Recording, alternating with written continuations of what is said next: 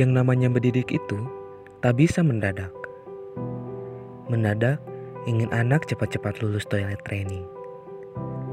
Mendadak ingin anak memahami apa yang kita sampaikan tanpa perlu banyak bertanya.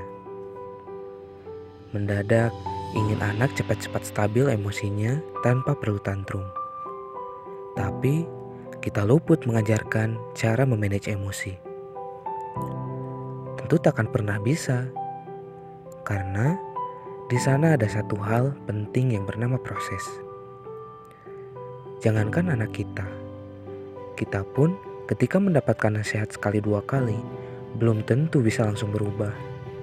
Karena semuanya membutuhkan proses. Maka, mendidik anak itu tak bisa mendadak. Dan keinginan-keinginan yang sifatnya mendadak dari orang tua biasanya melahirkan sikap-sikap yang tidak mendidik.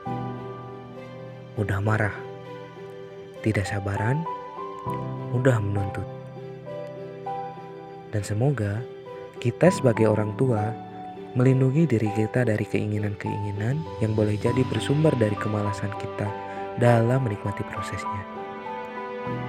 Selamat menikmati proses ayah bunda.